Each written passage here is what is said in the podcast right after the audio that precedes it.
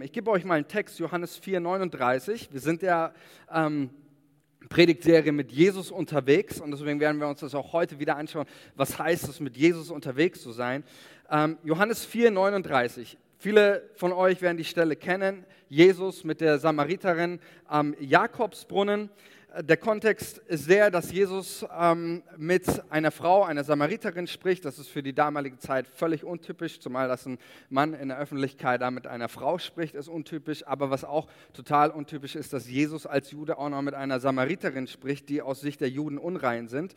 Ähm, aber Jesus spricht in ihr Leben und diese Frau ähm, beginnt an Jesus zu glauben. Sie beginnt ihm zu vertrauen und dann geht sie zurück in ihr Dorf. Wir haben das auch das letzte Mal gesehen, da wo Jesus Menschen begegnen, äh, wo Menschen Jesus begegnen, da gibt es immer was zu erzählen.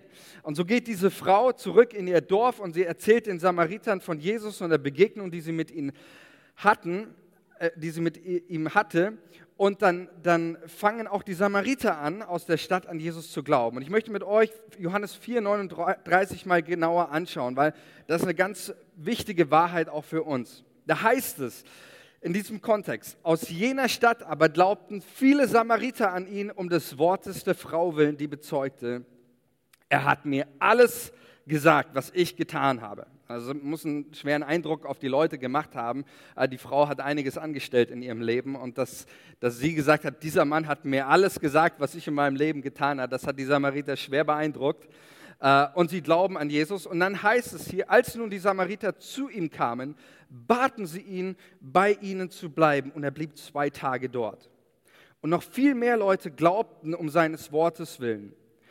Und zu der Frau sprachen sie, pass auf, das ist ganz wichtig, was jetzt kommt. Zu der Frau sprachen sie, nun glauben wir nicht mehr. Nun glauben wir nicht mehr.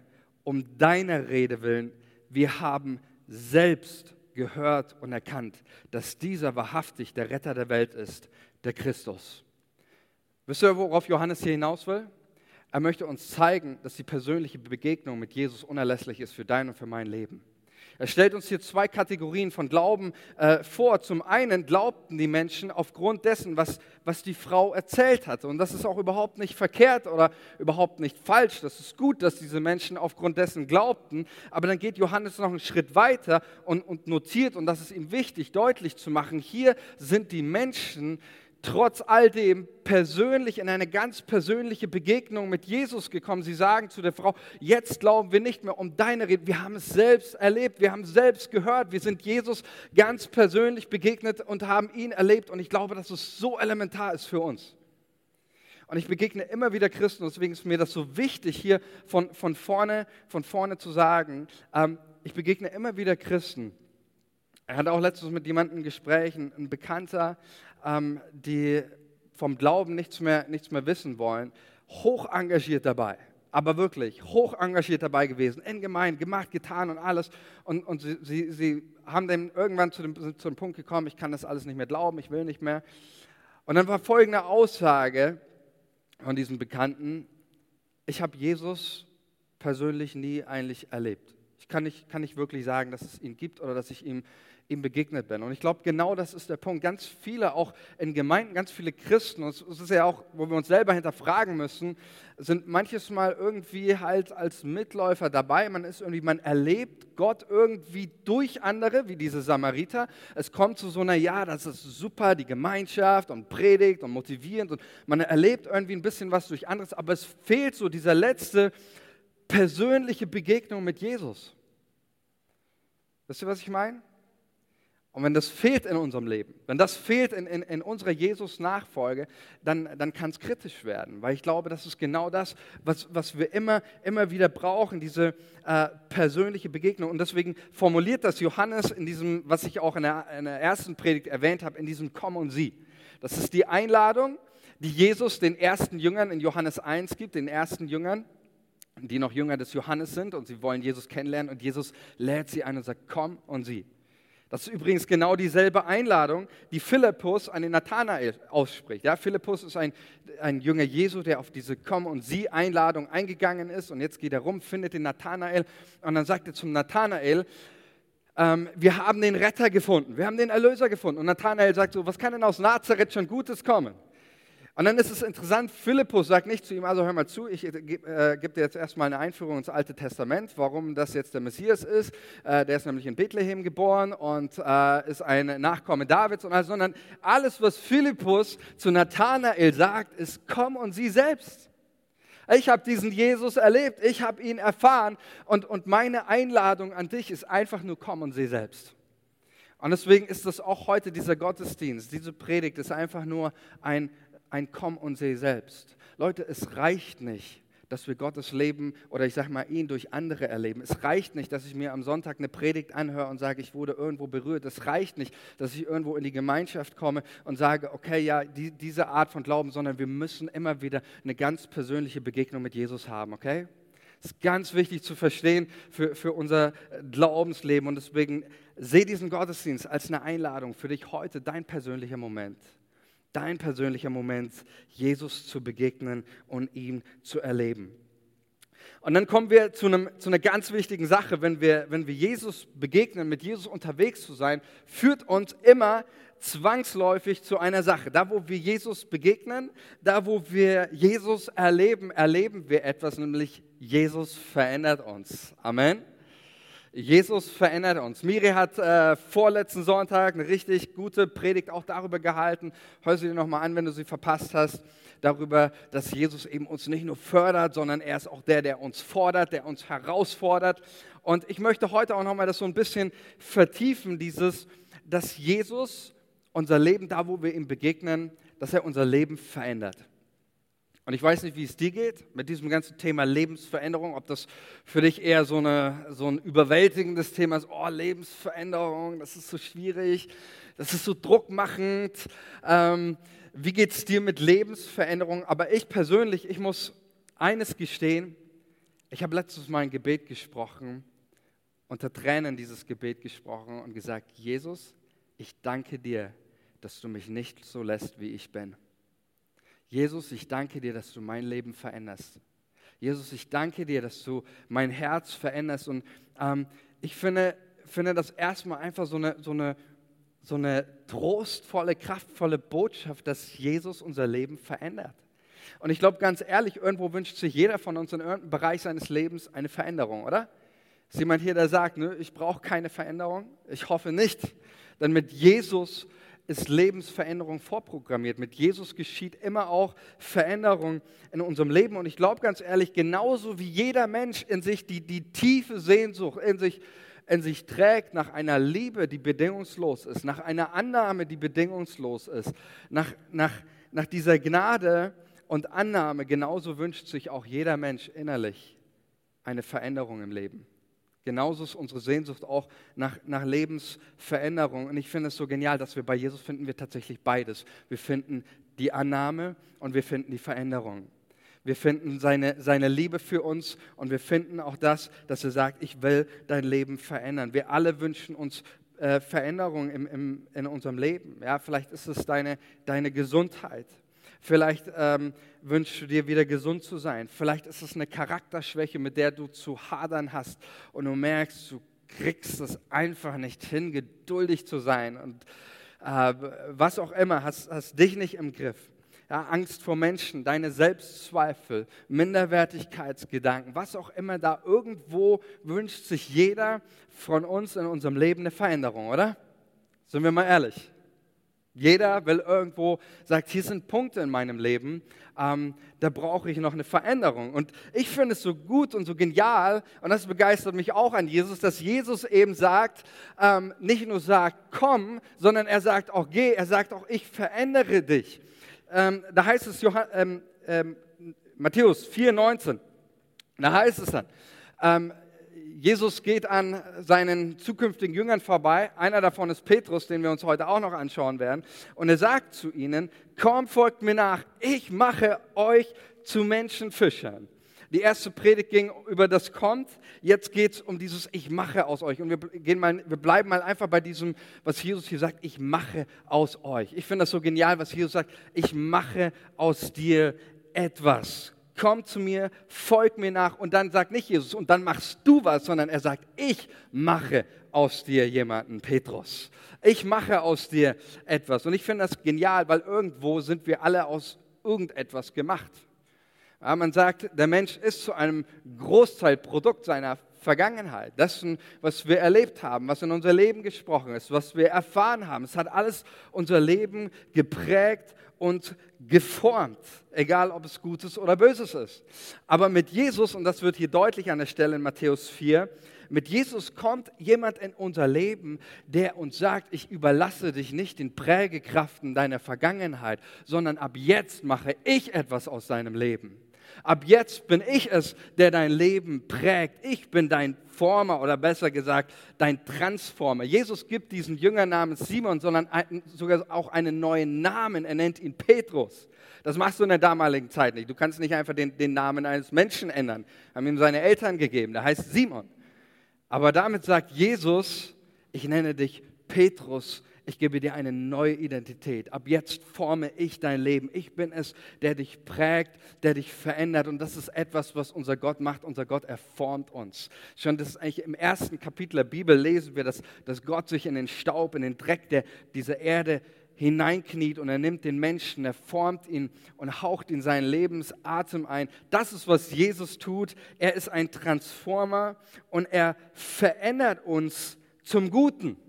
Zum Guten. Das ist, die, das ist ja die, die, die wichtige Botschaft, ähm, dass Jesus uns zum Guten verändert. Hier, Matthäus 14 ist der Kontext, er verändert uns. Er sagt zu Petrus, ich mache aus dir jemanden, ich mache aus dir einen Menschenfischer.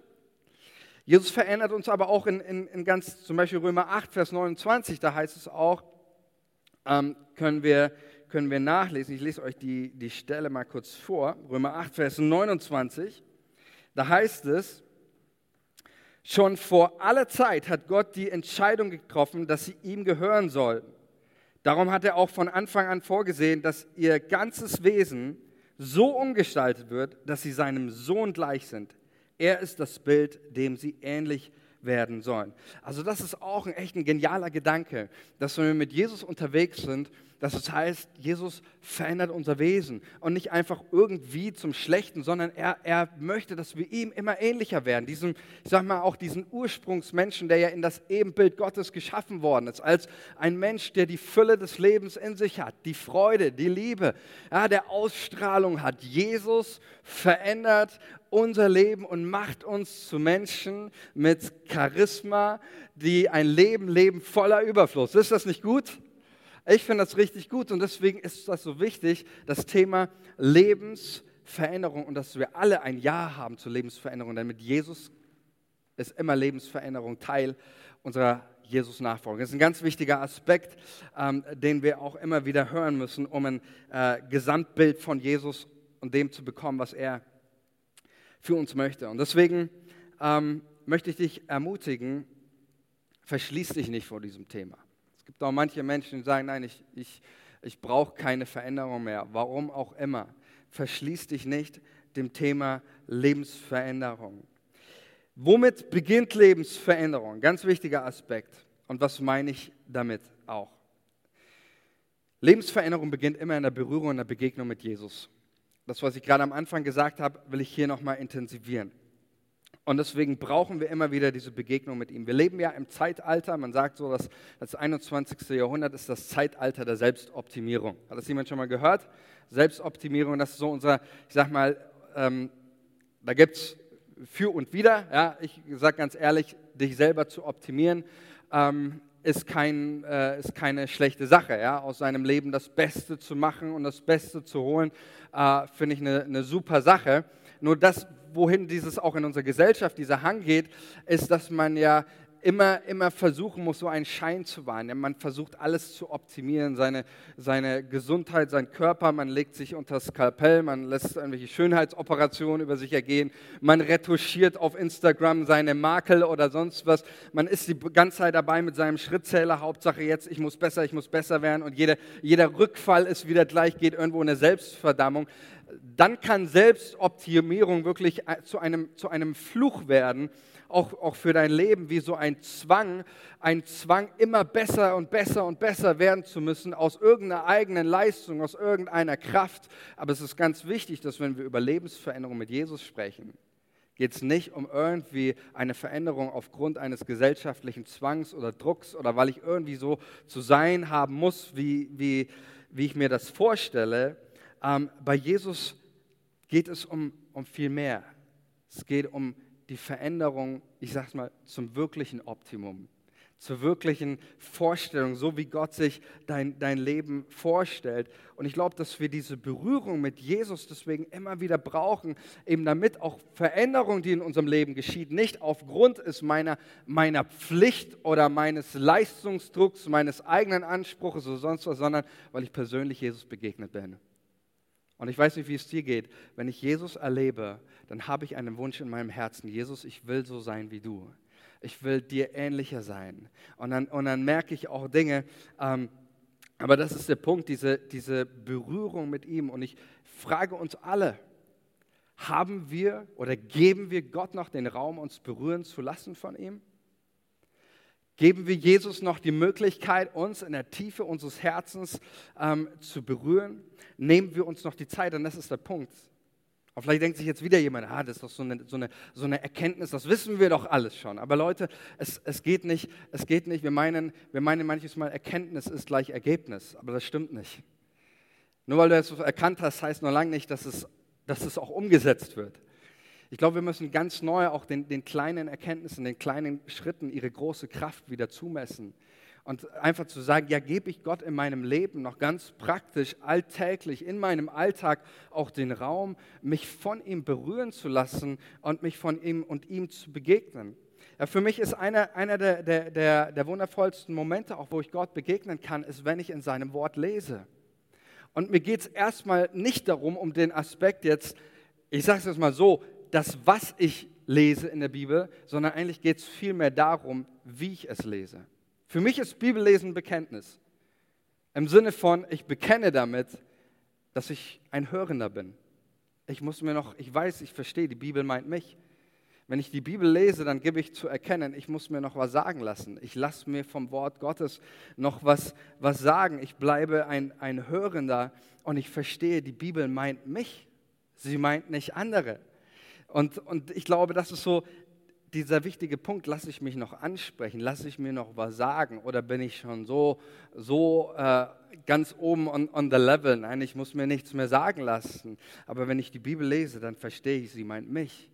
Ich lasse mir was sagen, ich bleibe ein Hörender. Es ist für mich eine Haltung, die mein Herz öffnet für eine Berührung mit Jesus. Und wenn ich in der Bibel lese, dann, dann lese ich da einige, äh, einige Sachen. Dann lese ich vom, vom Versagen des Petrus. Viele von euch kennen die Stelle. Petrus, sein bester Freund war Jesus und er verrät ihn, er, er verleugnet ihn dreimal, sagt, den kenne ich überhaupt nicht. Der Petrus, der noch gesagt hat, ich gehe mit dir in den Tod, ich mache alles für dich, niemals werde ich dich verlassen. Und auf einmal dreimal Verleugnung, ich kenne den nicht ich, und, und, verflucht sich. Und, und, und wisst ihr was, wenn ich das lese, dann kommen mir die Tränen, weil ich merke, das bin ja ich. Das ist nicht der schwache Petrus, nein, das bin ich. Und dann lese ich und dann, und dann bin ich überführt und dann bin ich übertroffen, weil ich weiß, hier, hier ist nicht der Petrus gemeint, hier bin ich gemeint. Hier bin ich gemeint mit meiner maßlosen Selbstüberschätzung. Und hier ist Jesus, der mich wieder auf den Boden zurückholt. Und dann lese ich weiter und dann bin ich wieder berührt, weil ich etwas von der Gnade unseres Gottes lese, der nicht verdammt nach dem Versagen, sondern der sogar das Versagen von Petrus als Qualifikation nimmt und sagt, ja, ab, ab jetzt, Petrus, wirst du meine, meine Schafe weiden. Und das ist so, wir lassen die Bibel von uns zu uns sprechen. Und wenn ich, wenn ich in der Bibel etwas lese über die Pharisäer und all das, wie, wie Jesus angeprangert hat, ihre Herzenshärte, dann stehe ich nicht daneben und sage, na endlich zeigt es mal denen äh, jemand, sondern ich verstehe, das bin ja ich. Und ich muss selber schauen, wo ist denn mein hartes Herz? Wo bin ich denn oft gesetzlich? Wo, wo versuche ich denn nur die Richtigkeit, aber vernachlässige die Liebe und die Barmherzigkeit, so wie Jesus das gesagt hat? Oder Adam und Eva stehe ich nicht daneben und sage, wie dumm waren die denn, sondern wo spiele ich denn mein Versteckspiel mit Gott? Die Bibel meint mich. Und wenn ich das verstehe, Leute, dann erlebe ich eines. Dann werde ich berührt, dann werde ich überführt und begeistert von dem, was Gott hier geschrieben hat, oder? Und so öffne ich Gott mein, mein Herz. und, und lass mich durch sein Wort von ihm begeistern. Ich lasse mich überführen von seinem Wort und ich lasse mich ermutigen. Ich lasse mich trösten. Und ich glaube, dass es so, so wichtig ist. Ich sage es immer wieder, ich kenne diese Momente, ähm, auch wo, wo du in der Bibel liest und du versuchst, irgendein Wort zu fassen und du weißt nicht mehr. Aber lass uns diese Momente immer wieder einräumen. Auch das Gebet. Gebet, wie viele Predigten schon, wie viele Erkenntnisse, das Gebet, ja, eigentlich sollten wir beten und Gebet ist richtig. Ich sehe Gebet als, lass mich das mal so beschreiben, wie ein Besuch. Gebet ist für mich wie, wie, wie ein Besuch. Ich gehe Gott besuchen. Und manchmal in meiner Gebetszeit, da habe ich eine Agenda für diesen Besuch und da komme ich Gott besuchen und ich habe Gott meine, arbeite meine, meine Liste ab und sage hier die Menschen und da die Gemeinde und meine Familie und segne dieses und hey Jesus, siehst du das und jenes. Aber wir brauchen auch diese Zeiten des Besuchs bei Gott ohne Agenda. Einfach nur zu kommen. Einfach zu sagen, Jesus, hier bin ich. Ich komme dich jetzt besuchen. Im Gebet komme ich zu dir und ich bin in deiner Gegenwart. Was hast du mir zu sagen, Jesus? Ich habe keine Agenda, ich habe keinen Plan für diesen Besuch. Ich lasse mich, ich öffne mein Herz für die Gegenwart des Heiligen Geistes und wir glauben, das ist doch der Kern, zumindest für das, was wir glauben, dass wir an einen, nicht an einen toten oder stummen Götzen glauben, sondern einen lebendigen, auferstandenen Jesus. Davon haben wir gesungen, oder? Der heute noch spricht, der heute noch in unser Leben hineinredet, der sein Wort gibt, von dem wir erwarten dürfen, wo wir es auch mal die Stille aushalten und einfach sagen, Jesus, ich möchte, dass du hier und jetzt Menschen begegnest. Ich möchte, dass du mir persönlich begegnest, dass du diesen Raum öffnest. Und deswegen möchte ich auch ganz bewusst auch am Ende ähm, meiner Predigt hier diesen Raum öffnen, wo du einfach dein Herz aufmachst und wir, wir gehen Jesus besuchen, okay? Wir gehen Gott besuchen und sagen, Jesus, hier bin ich. Was hast du für mich? Was ist dein Plan? Ist da eine Erkenntnis? Ist da eine Berührung? Ist da eine Sache, die muss sich ändern in meinem Leben? Ist da eine Sache, die willst du mir wieder neu, neu zeigen? Ich lasse mich von ihm äh, berühren im Gebet. Und deswegen ist für mich auch Gebet und Bibel, ja, wir können das alles machen als eine Pflicht. Wir können das machen, alles als eine fromme Übung und sonst was. Ja, ich muss das ja machen und es ist ja, ist ja alles aus einer Richtigkeit heraus und dieses und aber entscheidend ist, dass wir ähm, das Gebet und auch die Bibel nicht irgendwie als eine, eine lästige Pflicht sehen, sondern als eine Chance, wo wir Gott die Gelegenheit geben, uns zu berühren, okay? Wo wir Gott die Gelegenheit geben, uns in der Tiefe unseres Herzens zu berühren. Und dann finde ich so genial, das ist der, dann der, der nächste Punkt, und so der, der letzte Punkt ist, diese, dass diese Begegnung mit Jesus, dieses Ich komme zu ihm, ich habe diese Einladung gehört, Jesus sagt, komm, ähm, ich äh, begegne dir, ich begegne Jesus, dann ist es das, das Nächste, dass mich eigentlich jede Begegnung mit ihm, ich will es mal so formulieren, äh, jede Begegnung mit ihm führt mich eigentlich unweigerlich in eine Krise. Jetzt hört der eine oder andere schon, ja, Krise, geh mir weg, leichte Krise hier. Ja, der hört schon wieder Krise, ich habe genug von Krisen. Ja, ich lese die ganze Zeit von Krisen, red mir jetzt bloß keine Krise ein. Und ich bin auch kein Prediger, ähm, der, das ist nicht meine Art, den Leuten irgendwelche Probleme oder irgendwelche Krisen einzureden, davon haben wir schon genug. Das muss nicht auch noch von der Kanzel passieren. Aber ich glaube dennoch, so manches Mal ist es, ist es wichtig, und ähm, das zu betonen, ich glaube, dass auch uns jede Gottesbegegnung, so habe ich es in meinem Leben erlebt und so kann ich es auch in, in der Bibel hersehen, dass jede Gottesbegegnung uns immer auch in eine gewisse Krise führt. Krise im Sinne, weil die Gottesbegegnung führt mich auch immer zu einer gewissen Selbsterkenntnis. Es ist dir schon mal aufgefallen, dass da, wo du Gott erlebt hast, dir auch Dinge über dich selber bewusst werden? Ja? Okay. Ich gehe mal Lukas 5, Vers 7. Da macht genau dieser Petrus diese Erfahrung. Lukas 5, Vers 7, da heißt es, ähm, Jesus, das ist übrigens die Berufungsgeschichte auch von, von Petrus, ähm, ähm, der, der, Fischfang. Und äh, Petrus hatte ja die ganze Nacht gefischt, die haben nichts gefangen. Dann kommt Jesus zu ihnen und sagt, hier, werft nochmal eure Netze aus. Petrus hat da kein bisschen Fünkchen Glauben und Vertrauen. Er tut es einfach, weil Jesus es gesagt hat, fährt nochmal aufs Meer hinaus, auf, auf den See, äh, um Fische zu, zu fangen mitten am Tag. Und dann heißt es hier in diesem Kontext, als sie eben dieses Wunder erlebt haben in der Begegnung mit Jesus, dass auf einmal so viele Fische da sind, da heißt es, und sie winkten ihre Gefährten, die im anderen Boot waren, sie sollten kommen und ihnen ziehen helfen. Und sie kamen und füllten beide Boote voll, sodass sie fast sanken.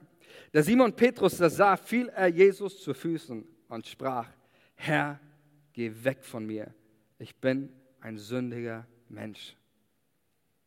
Die Begegnung mit Jesus führt uns immer ein Stück weit Selbsterkenntnis. Und Petrus, dieses Geh weg von mir. Lass uns mal ganz kurz nachdenken über dieses, Petrus hier sagt, geh weg von mir. Warum sagt das Petrus? Warum sagt Petrus zu Jesus, geh weg von mir? Ich glaube, ein Aspekt ist sicherlich, dass, vielleicht kennst du das, wenn du in der Nähe eines Menschen bist, von dem du das Empfinden hast, der ist so heilig oder der ist so cool oder der ist so was auch immer und du fühlst dich ganz klein und du kannst es eigentlich gar nicht aushalten in, in seiner Gegenwart, in, in seiner Nähe. Und so kann es sicherlich ein Aspekt sein, dass Petrus hier gemerkt hat, boah, mit diesem Menschen, wer, wer bin ich schon? Dass ich mit diesem Menschen zusammen sein kann. Vielleicht war es aber auch so ein gewisser Eigenschutz, auch irgendwie, ja, äh, so vielleicht, ich will mir kein schlechtes Gewissen machen, ja, mein Leben lang irgendwie so mit diesem Jesus unterwegs zu sein. Das kann, kann auch gefährlich für, für mich werden. Ähm, aber das, was ich so faszinierend finde an, an diesem Text ist, dass so dieses Wunderbare ist, dass jede Begegnung mit Jesus auch immer eine Begegnung mit mir selbst ist. Dass diese Begegnung mit ihm, mit Jesus, mich auch immer in eine Begegnung mit, mit mir selbst führt. Und deswegen sage, spreche ich immer gerne von, von drei äh, Begegnungen im Leben eines Jesus-Nachfolgers. Zuerst ist ganz entscheidend die Begegnung mit Gott. Und Jesus begegnet uns Menschen immer in Gnade und Wahrheit. Diesen zwei Aspekten. Jesus begegnet den Menschen immer und äh, in Gnade und Wahrheit. Und dann führt diese Begegnung mit Gott auch zu einer Begegnung mit mir selbst. Und ich glaube, das ist ja so, so der Punkt, womit viele Menschen eine Schwierigkeit haben, weil die wollen sich selber gar nicht begegnen. Und wenn wir mal ganz ehrlich sind, ähm, dann ist es genau dieser, dieser Punkt, auch was ich gesagt habe, ein bisschen auch so die Selbstoptimierung. Viele Menschen scheuen und meiden diese Begegnung mit sich selbst. Sie haben Angst vor sich selbst. Sie haben Angst vor den eigenen Schatten. Sie haben Angst davor, irgendwo sich selbst zu begegnen, weil sie merken würden, oh, da ist einiges in mir drin, das ist gar nicht so gut. Das ist ja gar nicht so fromm. Das ist ja gar nicht so geistlich. Das ist ja gar nicht so heilig. Das sind ja gar nicht nur so Gedanken, die sich nur um das Reich Gottes drehen. Da ist ganz, ganz viel, viel Dinge, die, die überhaupt nicht gut sind. Und das ist ein, aber ein ganz wichtiger Punkt, deswegen, dass wir Jesus begegnen, weil wer Jesus begegnet ist, der muss auch keine Angst mehr haben vor der Begegnung mit sich selbst.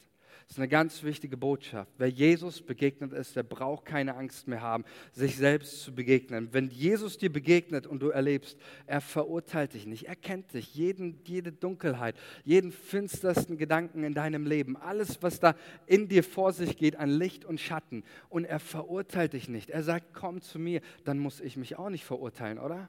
Dann kann ich mir selbst begegnen. Und das ist für mich der, der, der wichtige Aspekt, wenn es um, um Lebensveränderung geht. Ähm, dann, dann brauche ich mich nicht mehr zu verstecken. Dann muss ich nicht etwas projizieren, sondern ich darf ganz ehrlich mit mir selber sein. Und ich glaube, da haben wir ein ganz großes Problem, auch als Christen, oder? Ganz ehrlich zu sein vor Gott und vor sich selber und dann das als einen Ausgangspunkt zu nehmen, sich zu verändern. Aber das ist entscheidend. Jede Krise, Krise heißt übersetzt Entscheidung. Jede Krise führt dich zu einer Entscheidung. Bitter oder besser. Und da gibt es kein Zwischendrin. Und wenn ich in dieser Krise stehe mit, meiner, mit meinen persönlichen Fragen, dann möchte ich mich immer für den besseren, nicht für den bitteren Weg. Menschen, wenn sie Krisen erleben, gehen zwei Wege. Besser oder bitter. Merkt ihr das? Und auch für dein eigenes Leben. Deine Krise, das, was du erlebst, deine Frage, ist immer die Chance. Entweder du wirst bitter dadurch oder du wirst besser. In dem Sinne, Jesus ähnlicher zu werden. Aber das beginnt nur damit, wenn wir Gott begegnen und wenn wir unsere Fragen ganz ehrlich vor ihn bringen. Und das ist jetzt ein Punkt, wo ich, wo ich ansetzen möchte. Das Lobpreisteam darf schon mal nach vorne kommen jetzt. Ähm, ist ein Punkt, wo ich, wo ich ansetzen möchte, dass wir einfach unsere Fragen ganz neu auch Gott bringen. Und ich glaube, jeder von uns hat seine Fragen. Jeder von uns hat irgendwo vielleicht auch so ein Stück weit seine, seine Krise in dem Sinne, dass du Dinge merkst in deinem Leben. Hey, in der Begegnung mit Jesus, da ist irgendwo eine Distanz in deinem Leben. Und ich kenne das aus, aus meinem Leben auch. Und es gibt so manche, manche Fragen, die mich manches Mal so auch, auch umtreiben, als jemand, der mit Jesus unterwegs ist. Fragen, die, die in meinem Herzen sind. Ja, warum muss ich nach so langer Zeit immer noch mit dieser oder jener Charakterschwäche kämpfen? Warum, warum geht das denn nicht weg? Wenn es heißt, dass Jesus mich verändert, wenn es heißt, dass Jesus mein Leben verändert, warum lässt mich dieses oder immer noch nicht los? Warum interessiert es mich so viel, was andere Menschen über mich denken? Warum spüre ich oft Gottes Gegenwart in meinem Herzen nicht so, wie ich mir das gerne wünschen würde? Warum, warum ist, fühle ich manchmal eine Kälte in meinem Herzen? Warum sind mir manche Dinge, die Gott voll am Herzen liegen, völlig egal? Und vielleicht kennst du das auch. Du, du bringst diese Fragen vor Gott. Und ich habe das auch, und ich hatte in der letzten Zeit einfach auch dann ein besonderes Erlebnis. Vielleicht bringst du diese Fragen vor Gott und du bringst es ins Gebet und Du denkst, ja, okay, jetzt, jetzt muss es anders werden, aber du merkst, es verändert sich eigentlich gar nichts. Es verändert sich nichts. Und ich habe Gottes Stimme letztes Mal sehr deutlich gehört, als ich Gott ganz ehrlich meine Fragen gebracht habe, wo ich gesagt habe, Jesus, ich, ich will hier Veränderungen in meinem Leben. Und ich habe gehört, wie Jesus zu mir persönlich sagte, Manuel, ich möchte nicht Ergebnis, ich möchte Frucht. Und für mich hat es Klick gemacht. Warum? Weil es einen Unterschied gibt zwischen Ergebnis und Frucht. Wir wollen oft all diese Dinge wie, wie mehr Liebe, Freude, Gegenwart Gottes. Wir wollen das oft als ein, ein, ein Ergebnis unserer frommen Leistungen, unserer Übungen oder sonst was. Galater 5 sagt Paulus, die Liebe, die Gegenwart Gottes, die Freude, all das, Lebensveränderung ist nicht ein Ergebnis deiner frommen Leistung, sondern sie ist eine Frucht des Heiligen Geistes. Ergebnis ist immer momentorientiert, aber wenn wir über Frucht sprechen, dann wissen wir, dass es etwas mit Veränderung, mit Reifung, mit Zeit, mit Dauer, mit Gezeiten zu tun hat. Das, was Jesus möchte, ist Frucht. Johannes 15, 16 sagt Jesus, nicht ihr habt mich erwählt, sondern ich habe euch erwählt und bestimmt, dass ihr hingeht und Ergebnisse bringt. Nein, Frucht bringt. Und diese Frucht beginnt damit, Leute, dass wir unser Herz aufmachen, dass wir bereit sind, dass wir Gott begegnen, dass wir von ihm empfangen, dass er uns die Dinge zeigt und aus der Berührung heraus mit ihm geschieht Lebensveränderung. Darf ich meine Schritte im Glauben gehen? Darf ich mich verändern? Darf ich Sünde ablegen? Darf ich weitergehen? Darf ich lernen, in meinem Charakter zu arbeiten? Weil ich weiß, Jesus nimmt mich an und er sagt zu mir, ich mache aus dir jemanden. Ich möchte einfach diese Gelegenheit jetzt geben für dich persönlich. Ich weiß, Jesus ist hier und ich möchte, dass du einfach an deinem Platz, wo du bist, einfach mal für einen Moment die Augen schließt. Und dass du einfach diesen, diesen Moment nutzt. Sorry, lass, lass noch mal kurz aufhören. Dass du für dich, für dich einfach dein, dein, dein Herz mal vor Gott bringst jetzt. Und dass, dass genau diese, diese Themen vielleicht auch, wo du angesprochen hast, wo du innerlich merkst, da habe ich, hab ich vielleicht eine Krise, dass du da einfach diese Dinge jetzt, jetzt vor Gott bringst. Und Jesus ist hier, um dir zu begegnen, dich zu berühren. Und zwar jetzt.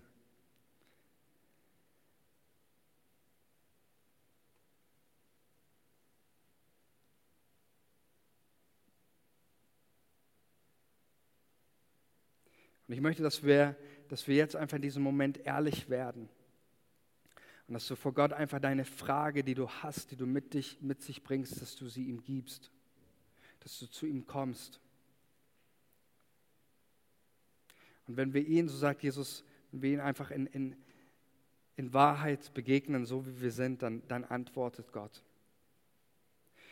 Und ich danke dir, Jesus, für die Berührung, die du jetzt schenkst, jedem Einzelnen hier. Ich danke dir, Jesus, dass du uns nicht überlässt den, den Prägungen des Lebens, sondern dass du es bist, der sagt, ich präge dein Leben, ich verändere dein Leben. Danke, Heiliger Geist, dass du hier bist und dass du jetzt an den Herzen arbeitest. Ich danke dir, Jesus, dass ich vor meinem inneren Auge ein Erntefeld sehen darf. Menschen, die Frucht bringen zur Zeit, die du gesetzt hast. Die wachsen. Der eine schneller, der eine langsamer. All das ist nicht entscheidend, sondern entscheidend ist die Frucht für dein Reich, für deine Sache, Jesus. Und dafür danke ich dir von ganzem Herzen. Vater, und ich bete in Jesu Namen, dass jetzt auch das, was Menschen hier erkannt haben, wo sie berührt worden sind, dass es erhalten bleibt in Jesu Namen. Dass du durch deinen Heiligen Geist auch in der kommenden Woche immer wieder Leute berührst und dass, dass die Menschen hier, die dein Wort gehört haben, nicht aus einem Getriebensein leben, sondern aus einem Berührtsein von dir, deinem Wort und deiner Nähe. Ich danke dir, Heiliger Geist, für dieses Werk, für das, was du hier angefangen hast, für diesen Moment, für einen Beginn von Lebensveränderungen, die Frucht bringen. Zu deiner Ehre, Jesus. Amen.